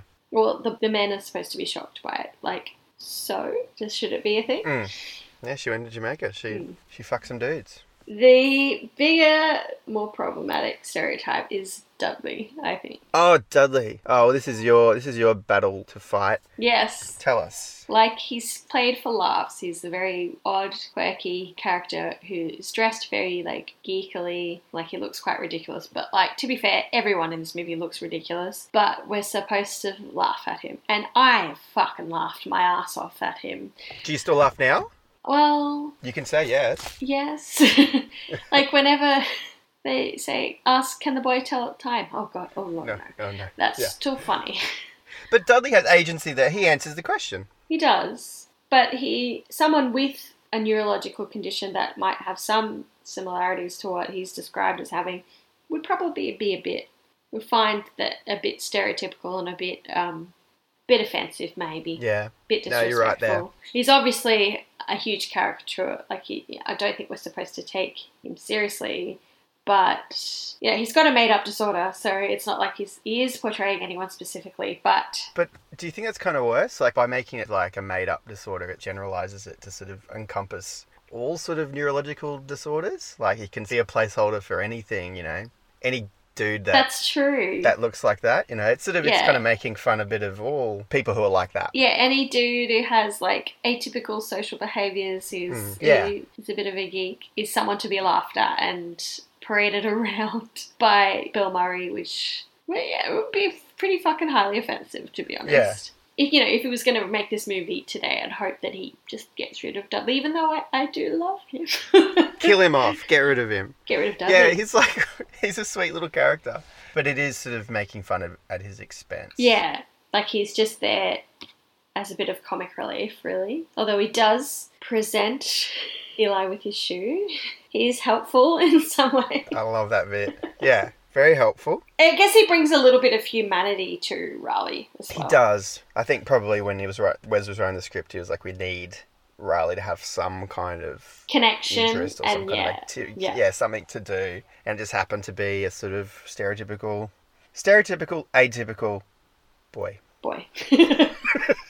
One thing is this movie's very it's not 100% white, but it's about white people problems. Oh, you wrote this. Wealthy whitey sooking about problems and daddy issues.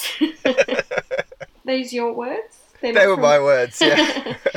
but it's yeah, it is true. It's a very like worried well movie. it is a very white people. I mean, you know, there's Henry Sherman, he's black. There's uh, Pagoda, he is maybe a problematic character, but he's lovely. But, you know, the themes are universal, I think, you know, family issues, sibling rivalry, blah, Mm. blah, blah. So, It is very much centered on the white characters. Like Henry Hmm. Sherman doesn't really like evolve. He's just no. He's just he Henry. Sort of He's just great old yeah. Henry.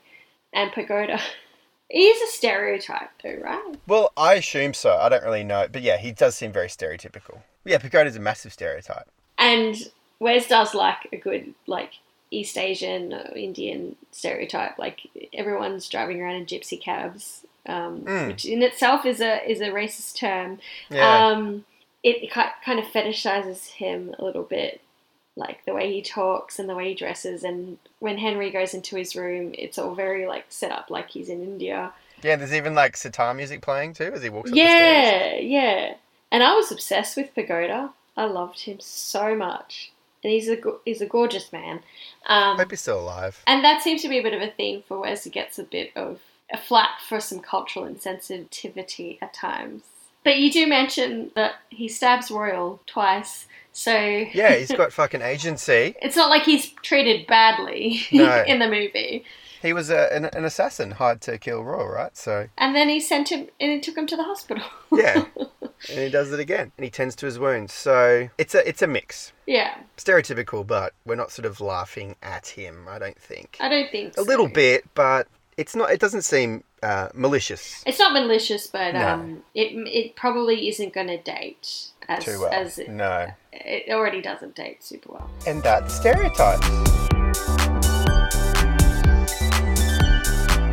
So let's end stereotypes there and Yeah. talk about whether we think it's helpful or harmful hmm yeah. to wrap this baby up. I'm excited about this section. What's most helpful about the movie to you?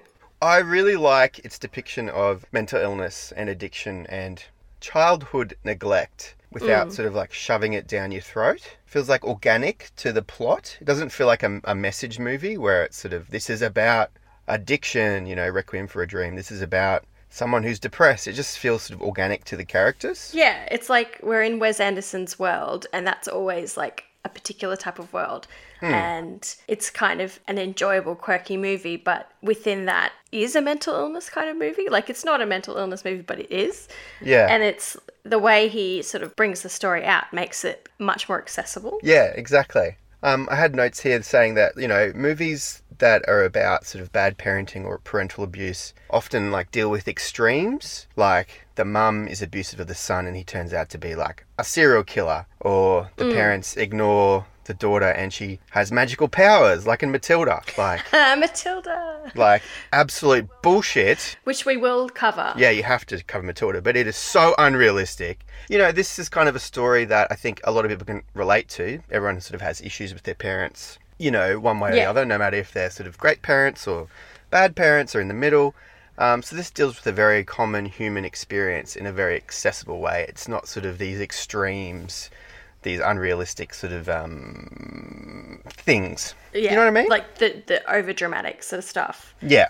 Yeah, and I think it is. It's not necessarily realistic because it's so fantastical Yeah. and everything is so um, pastel. Exaggerate. yeah.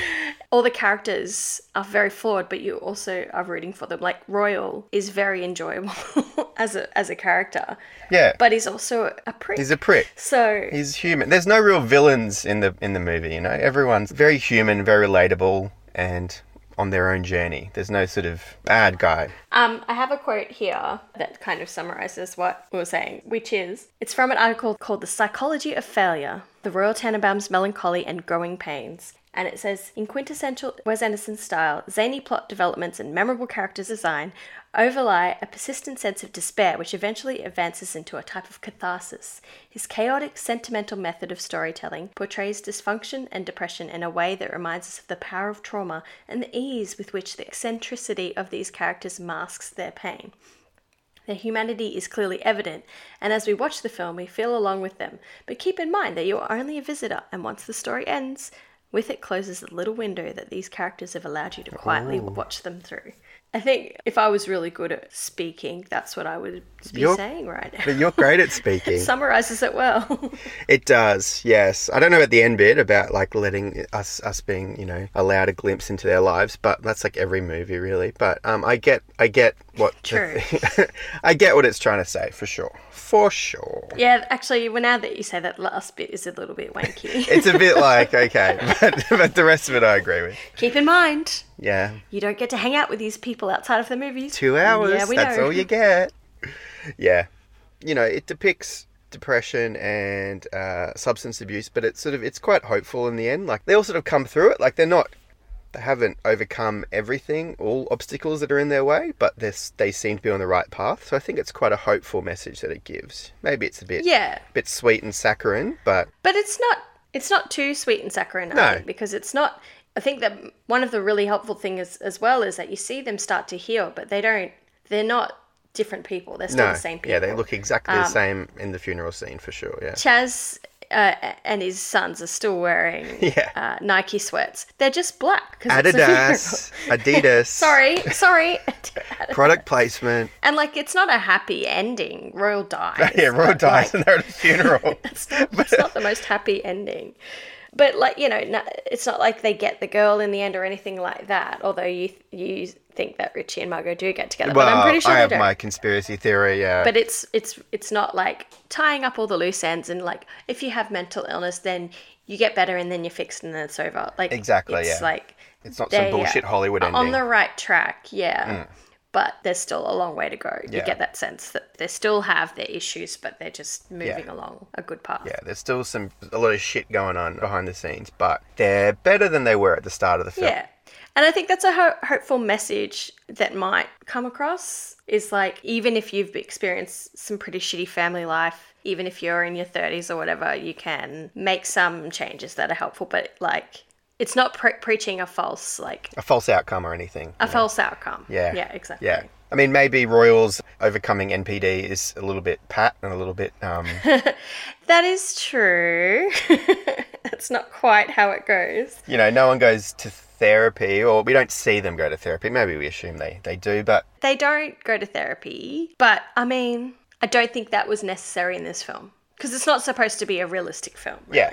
I mean, look at it. It's it's a fantasy film. It's a fantasy world, and these larger than life characters who wear the same uniform every day since they were kids. So it's you know a made up bizarro world. So we don't Yeah. have to see them go to therapy and talk about their feelings. It, it doesn't matter as much as previous films we've covered, like Tully, where it's like we're trying to tell everybody about postpartum depression. It's not trying to tell you anything, so that Exactly. he gets yeah. away This isn't it. grounded in realism, so we don't have to see them go to therapy or take meds or whatever they they do. Although, having said that, Eli does go to rehab. He does, yeah. That's the one character So- who you see go to some professional help. Yeah. And I think it's also helpful, even though we have said that managing NPD, narcissistic personality disorder, uh, in this movie, it's not as realistic as just, oh, I think I love my kids now. I think I'm going to be a better father. But it is a nice sort of example of how to try and help your family heal if you've been really shit to them in the mm. past. Like, he, he kind of figures out what his kids need and how to give them that. Sometimes he gets it wrong, like like you said, like taking Margot to an ice cream shop like she's a little girl. But how he sort of connects with all the kids in the end is figuring out where he is actually needed. So like mm. Richie, he needs him to go along to, to try and give Eli help, and he's just there. He doesn't do anything particular. He's just there for him, and Just then he for support, recognizes. yeah. Yeah. And then when Chas's kids are almost died, he obviously gets them out of the way. But then Hmm. uh, when there's this dog, he's like, oh, well, they need a new dog now. So I will Yeah. give them this dog. Like, he doesn't force himself upon them, which is what he was trying to do initially. And he kind of realized, I can't do it that Hmm. Yeah, exactly. Yeah, everything he does for the kids doesn't feel out of character for sort of what Royal would do. It's not this crazy That's true, too. 180 degree, you know, over the top thing. It's like he gets a dog. He's just there to support Richie. Like it, it feels true to the character. Yeah. But it's these little gestures, which are what his children need in, at the moment, at the time. So, you know, narcissistic parents, take note if you would like to rebuild things. Yeah, listen up. Watch this movie. What was harmful about this movie? Nothing. It's 100% the most perfect film ever made. Except we haven't really talked about the fact that there's some incest in the movie. Yeah, incest is quite glossed over. Like, even when I'm reading reviews, they're just like, and Richie's in love with his adopted sister, Margot. And it's just sort of like, oh, okay, cool. Everyone accepts it. And, uh, Um, and like they are adopted, but it's not like in Clueless where they were only adopted siblings for a very short period of time. Yeah, Richie and Margot grew up together as siblings. they grew up together. Yeah. So it it is incest to me. Yeah, I mean the the adopted sort of distinction is quite it's a bit of a red herring. He, like you said before, he clings to that. He always says adopted, adopted, but Yeah. they grew up as brother and sister. So it's a bit fucked up, but love's love, you know? Love's love. Who am I to get in the way of love? Who are you to get in the way of love, Steph? Well, I mean, there's a reason why siblings aren't supposed to fuck. yeah. What's the reason? You're not supposed. You're just not supposed. it sounds like I'm like pro incest right It now. does sound I'm definitely like not. I just love this movie so much. It's a. It's just a little bit weird that he is fascinated by siblings in love because, like he did say, he he based it off. Um, I think Les Enfants Terribles or something. Mm-hmm. Um, mm. he, he had a friend growing up that was in, said he was in love with his sister, and that was Oh. always stuck with him, which is what I read. Yeah, Yeah. he always had a fascination with that, which is kind of weird. Where's and he has siblings, so that's weird. Mm. two boys, two brothers? And originally they were supposed to be biological Yeah. siblings, but they he changed it to adopted, which Thank is God. probably good. Yeah, I, I like the movie better as adopted. I don't think I'd be fully behind it if they were biological siblings. Nah. It freaked me out a bit. And no one would like it as much, I think. I don't think it would be would have been as popular. No. I think people would have been outraged. I think it again goes back to this sort of like European, sexy, sex is sex, cigarettes, makeup. Yeah. I want to fuck everyone. I can sleep with my adopted. You know that sort of. you know, it seems very French. I think that's what he. 60s I think that's what he likes kind of thing. about it too. Yeah, that's. I think that's what that gets him off. I'm not saying it's that makes it right or wrong, but it just. I think he just has a you know a preoccupation with that kind of stuff. It feels right for him Yeah, to write he a, always a- has. a script. Um, it doesn't make it helpful or harmful. Well, it kind of makes it a bit harmful. But no one has watched this movie and is like, oh, actually, I have latent sexual feelings for my sibling. You don't know that. Maybe they have. Listeners out there, if you have, let us know. Did you think the suicide attempt scene was glorifying? Not really. I mean, I remember, once again, I'll say a sentence. When I was a kid and I watched this movie, I would sometimes put that scene on, not watch the rest of the movie and just watch that scene. But I think, which sounds a bit fucked up. That but I does think, sound a bit worrying. Eh, no, it, I had no suicidal tendencies really at that age, and it's. I think just the power of it. I think the music, Needle in the Hay, the visuals, the emotional sort of climax of the movie. It just really. It was one of those scenes. You know, you sort of. I don't know. I do this. I watch scenes over and over again. Sometimes that really affect me. So I watched that scene a lot. Yeah. But um, it's not like I enjoyed it. It was just so emotional, such a sort of bit of a, I don't know, dopamine hit, a bit of a rush. that sounds really bad. Um, it, good.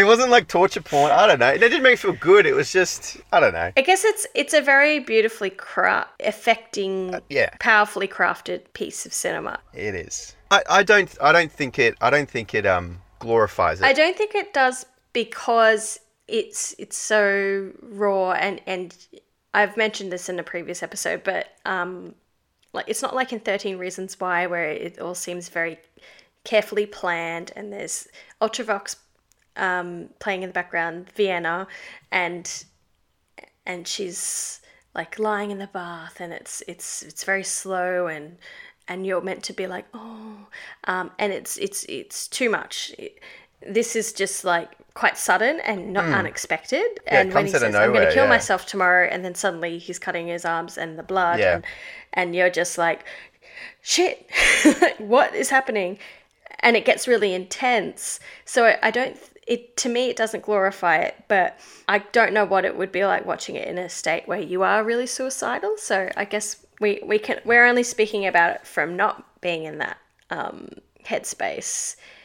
If you were hmm. suicidal it could you think- actually be quite triggering. Do you think if you're in that headspace, which you know I've been in the past, do you think anything you watch which has a hint or a suggestion of suicide might sort of trigger you to, yeah to which know, is like it's a it's a it's a tricky one. It is, and which is why we have content warnings more so these mm-hmm. days, mm-hmm. including in this podcast. And Royal Tenenbaums does not have that Oh. when you watch it. Well, it's not on my DVD, Uh, but yeah, I, I- you know, I don't. It's not a movie about a suicide. It's just Yeah. it's something that makes sense for the character to do at the time. And you could say that maybe it was helpful that he it, it triggered his family to get back together and he and Margot confess their love for each other.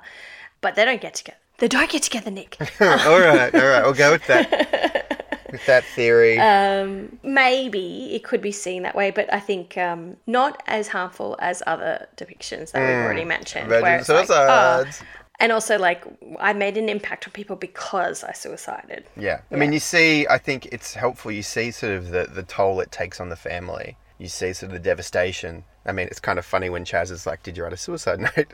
Like that's a that's a very Was Chas. it dark? of course, it's dark. It's a suicide note. That's a very Chas thing Yeah. to say, but um, everyone seems quite devastated. So I think it shows you, oh, in a realistic way, how a family would react to someone attempting suicide. Yeah, and like seeing this the scars on his arms Yeah. and stuff looks looks quite shocking. Yeah, so it was I- quite I a shock. I remember be- seeing that scene. It was like, oh shit, like you know, Yeah, that would have hurt. so you know maybe some people could be affected by this, but I think it is on the side of not harmful, not helpful, but not harmful. It's a neutral scene. no, but yeah, I, Powerful, but not harmful. Anything else you think might be harmful about this movie, Nicholas? I read some article saying that there's a bit of a sexist portrayal of women in the film. They only basically sum, summarizing this big rant. The females in the film only serve to advance the males' plot and character development. Oh. I mean, I can see maybe Etheline, but what about Margot? Margot, well, it's sort of, I think they're grasping at straws where Richie's sort of development is because of Margot's sexual past. And True, But- true, true, true. I think she has as rich a character development and story as Richie. Maybe Richie, he's the center of the film. But I, I don't agree that she only exists to sort of further his plot. Yeah, I don't, I don't believe that at all. Uh, She's got her own agency and her own story in the film. I don't think she exists solely to further Richie. So fuck this article. I do dislike how, like we've we may have already touched on this, like when she is seen with lots of men, that's supposed to be seen as a bad thing, and you know the men are kind of Male gaze. yeah, there's a bit of male gaze going on in there for sure, and like spying on Margot and the fact that they get hmm. uh, an investigator to stalk her. I'm sure, you know, what if Richie or Raleigh slept with other women? I'm hmm. sure, like, she wouldn't go and, I mean, she doesn't really care about Raleigh, but, you know, she's not She going to go and hire a private investigator to look look into that. So it's a bit shitty male behavior within the film. Yeah, it's something that's sort of glossed over as sort of just uh, sort of an afterthought. Oh, they hired a detective, of course, because at, at that point in the film, so much sort of crazy shit has gone on that. I know, it it's like, of course. of course, there's a private detective and he's such a caricature too. He's got a big cigar. straight out of like a cartoon. Um, but Yeah. it works. Gentlemen. Oh, it works. Yeah. it yeah, it's within the world of Wes, but you know, it's pretty sexist within itself. Yeah, it is. I will, I, I do agree with that. this same article, so I think, was talking about, or maybe the, the, the thesis I read was talking about this. Ethel exists for uh, Royal to sort of grow by granting her a divorce that he sort of held hostage over her for seven years or whatever it was. But once again, I think she still has this. This thing pointed out her growth is that she gets married in the film. Basically, that's her arc. Mm, yeah, I guess it's not very feminist. But you know, she's such a wonderful. I really, I think she's a great character. Like I don't. I, like she's the matriarch, and it's in a conservative marriage, and she pretty much runs the household. So, given Royal's a pretty misogynistic, narcissistic dude, like it all makes sense that She would hold the pieces together and be the sort of yeah, and not really mum. do anything for herself until someone asks to marry her. So I, I think that's sort of Mm. you know stretching it a little bit, grasping for some kind of criticism, but that was just what I read. So there you Mm. go. I can't think of any other harmful thing in the movie. I think it's pretty helpful. It makes smoking look pretty sexy. Yeah. Going through our final kind of scores. Yeah. Um, firstly, lived experience. I think there's quite a bit of lived experience Yeah, it seems peppered to in be. there, yeah. more so than other things that we've reviewed. Yeah. I agree with you there. Yeah, and and sometimes quite close to home, particularly Owen being the one one who wrote this movie. So I think it gets a point for that. I agree. I concur. Um, accuracy. I guess it's it's it's hard one to rate for this movie because it's so fantastical the way it's made. But I don't know. It probably only gets half a point because people don't really interact in the way they do in this movie. Oh no. Yeah. No one in real life acts like this movie. Maybe three eighths or something, Steph. You know. just just below a half. Fuck off. Um, but I do think it's an accurate-ish demonstration of how that sort of childhood neglect and abandonment would impact a family who are successful. Yeah, I mean, for all its sort of weird wackiness, it, it does seem relatively accurate in some of its portrayals of, of this shit. Like, weirdly enough. So, what do you give it? Uh, A half? half point. stereotypes.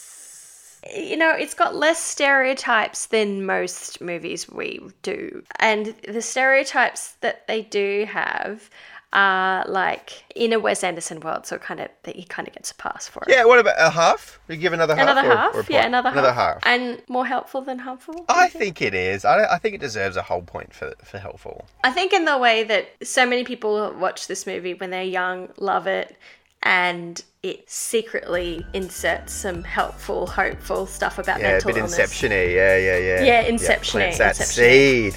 Yes. So that kind of means it's like three out of four, which is pretty good. That's pretty fucking good. Possibly the best Pretty ever made. Don't you reckon? Don't you agree, listeners? I think everyone can agree. And if you don't like this movie, well then fucking You can fuck unsubscribe then. yeah, exactly. Steph's joking. She loves you Nah, all. nah, it's not for everyone. It's fine. Thank you so much, Nic. Thank for you for having me. It's the been an absolute pleasure. Bye. This podcast is not designed to be therapeutic, prescriptive, or constitute a formal diagnosis for any listener. For a longer version of this disclaimer, please visit the episode notes on your podcast app. Hang on. And Oh god. You right? Oh shit. No. I've just got a spinning wheel